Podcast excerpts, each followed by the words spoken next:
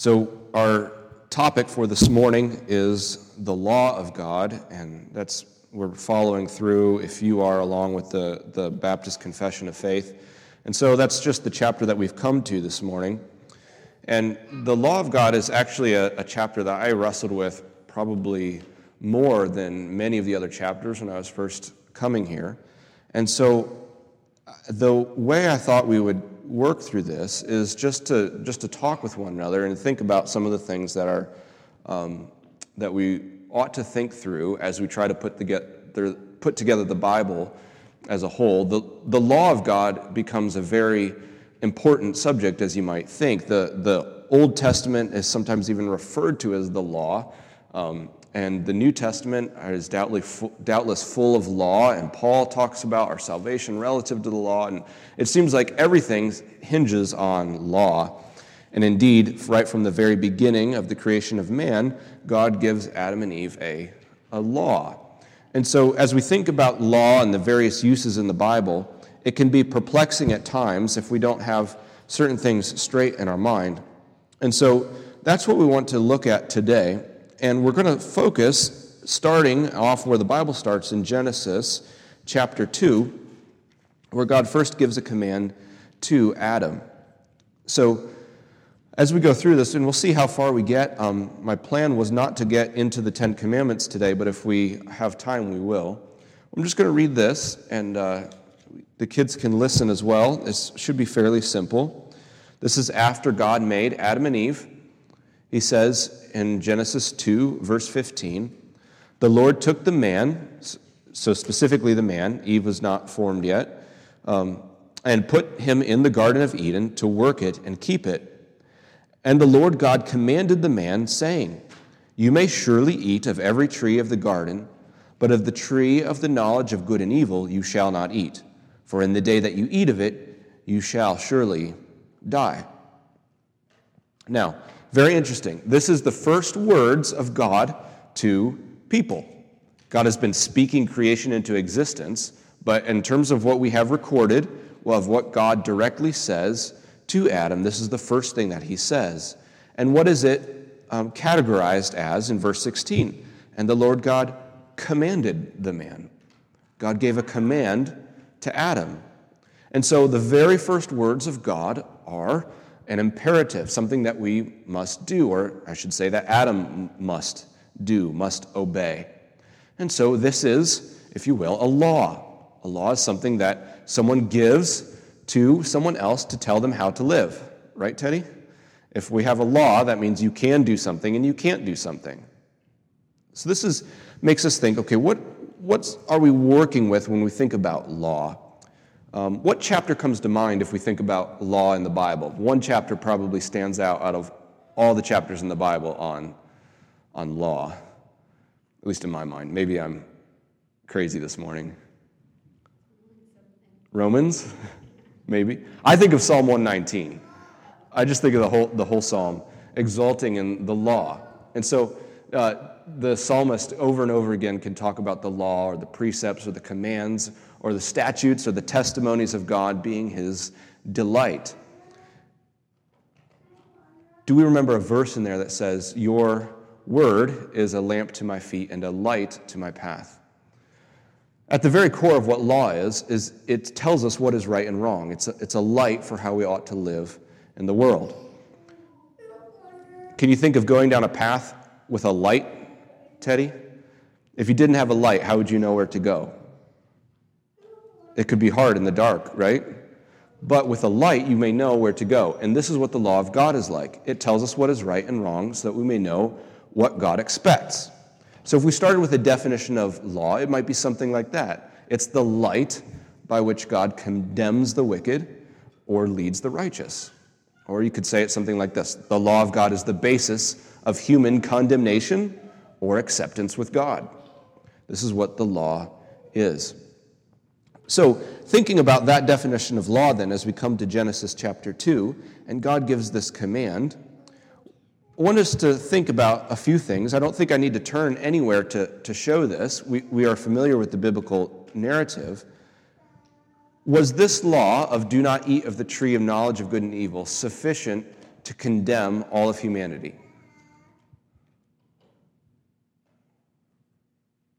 To, to ask that another way, why, why was Adam and Eve, why were they guilty before God? What did they do? They disobeyed God by eating of the tree, right? So, this particular law, if you will, God set up in a way that was sufficient to show that they were guilty before God. It's not the whole of what we might think of as the Ten Commandments, or it doesn't contain in it all of the things that God has said. And yet, in this, on this one aspect, God was hanging all of his righteousness before Adam and Eve. It was, if you will, a, a one particular precept that displayed a full devotion to God. If you did not obey me in this one thing, you would not obey in anything, if you put it that way. So, on this one thing, the whole of hum- the, all of humanity was condemned before God. Now, let me ask you also does, this, does that particular law of do not eat of the tree, does that apply to us today? Do we have a tree of knowledge of good and evil standing in our backyards that we should not eat? No, right? This is fairly easy stuff, but what we're driving at is to say God's standard of righteousness doesn't change. God's the basis for what is right and wrong doesn't change because God does not change. And God has put into creation what is right and wrong. And nevertheless, when God set up the garden, he placed man in the garden, he gave man one particular thing to test him. And so when we refer to the law of God being present all the way in the garden, we don't read the Ten Commandments handed down to Mo, or handed down to Adam in the garden. We just see one particular precept, one token of obedience, if you will. This is one piece that Adam was to be faithful in, and nevertheless, in that, all of humanity was condemned, and with that garden passed away that rule. So, what I'm driving at is that the, the law, the first commandment that we have, where God says, Do not eat of this tree, is not a permanent, abiding moral principle for all times and all places. It's, it was one particular thing. And nevertheless, Adam was condemned as if it was a particular moral principle for all places and all times, because God had set up this one precept to test Adam. Now, we think, think beyond that, though, with me. And was the law of God still present in Genesis. And when I say the law, I'm thinking of the fuller um, things like do not steal and do not murder and do not commit adultery. Were those still moral absolutes in Genesis? Yes, right? When Cain killed Abel, it was still sin, was it not? What's that? Yes, is lurking at your door and is desirous to have you, but you must rule over it? Yes. Um, is that chapter 4? Uh,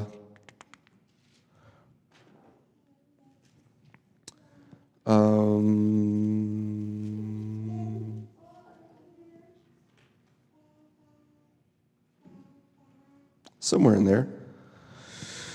I think it is chapter 4. I'm just scanning to find it. Um, And the Lord said to Cain, Why are you angry, and why is your face fallen? If you do well, will you not be accepted? And if you do not do well, sin is crouching at the door. Its desire is contrary to you, but you must rule over it. Right? So, will you must if you do well, will you not be accepted? There's a basis for doing right and wrong. God already defines that as sin. It clearly applies to murder. And so, what we want to say is yes, the law of God is already present in Genesis, even though we don't have the Ten Commandments given to us. All that God expects for righteousness is present in the garden. Now, how is it then present? How did Adam know about it? Was Adam and Cain and Abel and Eve, were they blind to what God expected, or did they know what God expected?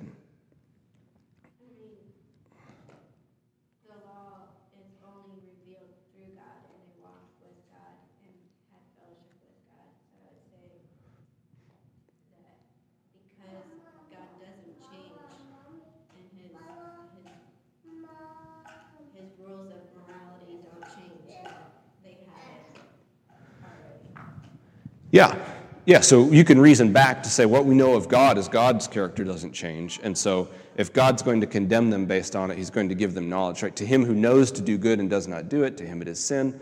Um, and so we could, we could reason backwards that way. Um, we could also look at what Romans says about the law and those who have it and those who do not. So turn with me, if you will, to Romans chapter 2. Romans chapter 2 talks about two different people groups those who have the law, and this is obviously jumping forward all the way past the Ten Commandments into the New Testament. And Romans chapter 2 says this in regards to those who are guilty before God. We're, we're familiar with what Paul is driving at when he gets into Romans chapter 3 for all have sinned and fall short of the glory of God. It doesn't matter whether you're Jew or Gentile, all are guilty before the law. And as he's driving this point home, he says, he says this um, in verse 12 of chapter 2 For all who have sinned without law will also perish without the law, and all who have sinned under the law will be judged by the law. For it is not the hearers of the law who are righteous before God, but the doers of the law who will be justified. So he has two different people groups in mind those who have the law and those who do not. And then looking forward just a little bit from there, um, I'm scanning because I didn't write the reference down as I took notes here. Um, if someone sees it, let me know. It, it, says, and those who obey the law, not having the law, it's a law to themselves. Um, you who teach others, uh, that's in Romans 2.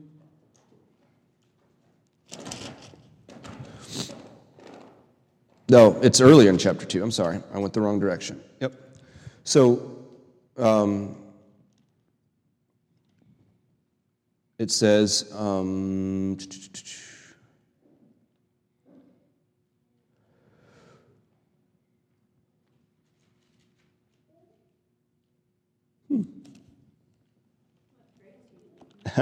it says, i can't, I can never find things when I'm up here. I feel like I will turn right to it. But it says, oh, thank you. That is exactly what I'm looking for. Thank you. Yeah, so I just didn't read far enough. Um, for it is not the hearers of the law who are justified. Yep, so verse 14. For when Gentiles who do not have the law by nature do what the law requires, they are a law to themselves, even though they do not have the law. They show, and this is the key one in verse 15, they show that the work of the law is written on their hearts, while their consciences also bear witness and their conflicting thoughts accuse or even excuse them. So, Paul is reasoning here that even the Gentiles who did not have the law of God thundered down from Mount Sinai are guilty before God because the righteous requirement of right and wrong is already written on their hearts. And when they do right or when they do wrong, they're already judging themselves according to the law of God that is written on their hearts. So, Paul is teaching us that the law of God is um, all men are culpable and guilty before the law of God, even without the physical written law of the Ten Commandments. And so when we think about that in terms of the garden, what we, what we must understand then is that even if we don't see in the text of Genesis the Ten Commandments all spelled out, we must say that there is still guilt in Adam, and that Adam and Eve and Cain and Abel had the law of God written on their heart. And that's what we're driving at as the sort of the first basis. If, if you can get to a point where you accept the fact that there is a righteous standard of right and wrong, it doesn't change, and God wrote it on the heart of Adam, he goes a long way to getting everything else straight in the Bible when it talks about law. If we want to say, no, God's law is just particular things for particular times, and it's a piecemeal work as you move through the Bible. And so you know, at, in, in Genesis, there were certain things that are right and wrong, and later on, there were certain things that are right and wrong. We'll miss the fact that God is always bearing testimony to his eternal moral law, even when he gives it in, um, within certain precepts, right? So, do not eat of the tree of knowledge of good and evil was one particular precept by which Adam showed that he was obeying the law of God. and was faithful to God. In, uh, in, when we get to the law in Leviticus, there are many, many laws which have passed away, but all of those laws were relative to God's moral law. That is, a transgression of that law required a certain, a certain sacrifice or a certain uh, restitution. And so, tracing the theme of God's absolute and moral law through the Bible is going to be very helpful because a common question for Christians as we get to the Ten Commandments, which I think we'll turn to here shortly, is well, what laws still apply to me? What things are morally binding? What do I have to do? And what is God revealing to me in the Ten Commandments? Because weren't they given to the Old Testament people? And how does that relate to the New Testament and those sorts of things? But if you start in the garden and get that right, that Adam had written on his law, written on his heart, the law of God, and that God gave him a particular precept by which to obey that, then when we come to the Ten Commandments, we'll see that God is not giving the Israelites a new law. He's not thundering down some um, new way that humanity is going to operate. He's merely revealing the way creation was made and what things already were to them when he come to Mount Sinai. So, just in summary, what we've said is the law of God is that light that condemns the wicked and leads the righteous. It was written on the heart of Adam, even though God gave it to Adam in a particular precept. Um, and I'm going to read just the way the, the Baptist confession kind of summarizes this because it is helpful. Um, and we're going to touch on one thing then before we move on. So, this is, this is how they try to summarize it, and I, I apologize if my stumbling confused this. Hopefully, this um, makes it a little bit more vivid that we're talking about the same concept. God gave to Adam a law of universal obedience written on his heart, and a particular precept of not eating of the fruit of the tree of knowledge of good and evil. And by which, by that precept, he bound him and all his posterity, that's his children, to personal, entire, exact, and perpetual obedience. And then this is the, sec- the next part that we're going to get to. He promised life upon the fulfilling and threatened death upon the breach of it, and he do, endued him with power and ability to keep it. So, if, we're, if you're with me so far, that Adam had a law written on his heart and God gave him a particular precept to keep it, now I want to notice whenever there is a law, not just in the Bible, even in nature, even in life, if there's a law and it's enforced, it defines a relationship between two parties. You can make a rule and pin it on a wall, but it, it is just arbitrary until you say, no, this, there's enforcement with this. If you jump on the couch with your muddy shoes, you will get a spanking. And now a certain relationship has been defined. There's promises has, have been made. If you do this, I promise that I will do this. But the reverse is also true. If you do not jump on the couch with muddy shoes, you're not going to get a spanking for that, right? This is the same thing in Genesis. Already in seed form, God comes, the first words to Adam, where if you do this, you will, you may freely eat of all the trees, but if you eat of this tree, you will die. God made a promise, a pledge to Adam. And so Adam's relationship to God from that point on was, was defined. It was, there was a basis by which Adam could relate to God and know that he was in the right with God, and it was based on this precept. And we must say that God gave him ability to keep it. Ecclesiastes 7:29 says God made man upright, but he sought out many schemes. So, as we think about that law then, we're going to fast forward in the last 15 minutes to the Old Testament, or sorry, to um, Mount Sinai, right? So, the law that was implicit in the garden, it wasn't spelled out in all 10 commandments, but what was implicit in the garden is then revealed on Mount Sinai to the children of Israel. So, if we think about that scenario now, what we're driving at is to say when God gives this law, even though there's certain things contained in that law which to us might seem peculiar, like um, maybe certain things regarding uh, Sabbath day worship or engraven images, and we say, well, I don't struggle with engraven images. We, we realize that what is being shown to us from the Mount is not merely an exact detail of some arbitrary law that applied only to Israel at that time, but God is giving to them the right rule by which to live their lives, and the law of God is being pictured in the Ten Commandments. So when we think about what is the law of God, it's shorthand, it's easy to say, well, the law of God is the Ten Commandments. And while that's true, we must also realize that the law of God is something bigger and broader and more um, pervasive in scope than just what was real, revealed from Mount Sinai. Though Mount Sinai summarizes what God has said, and we can, we can see the truths in that, what we're always doing is we're peering through those Ten Commandments into what God's righteousness looks like for human beings.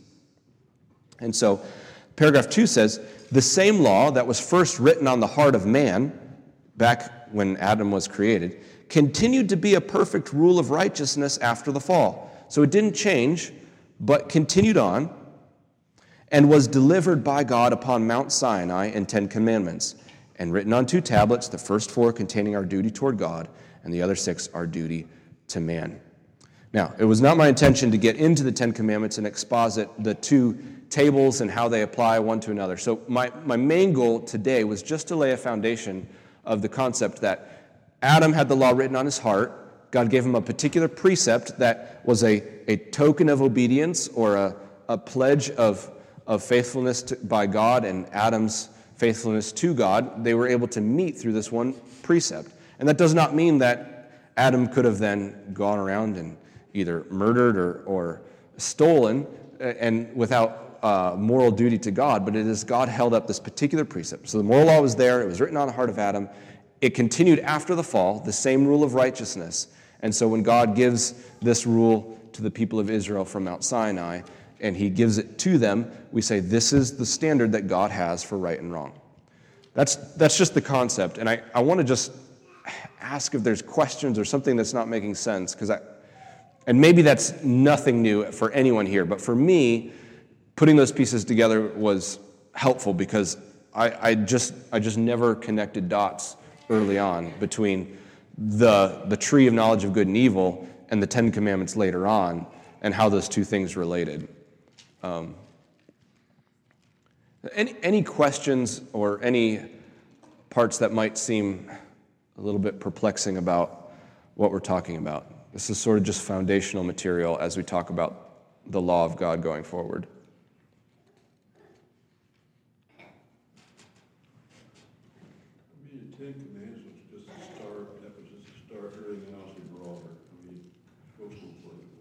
Yeah.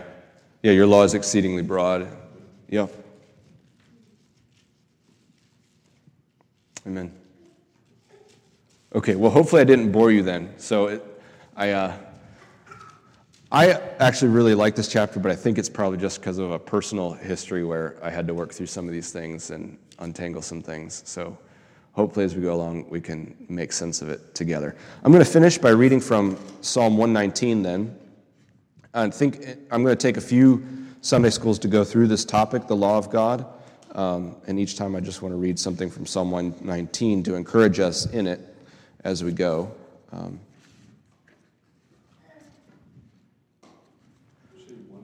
Psalm 119, yep.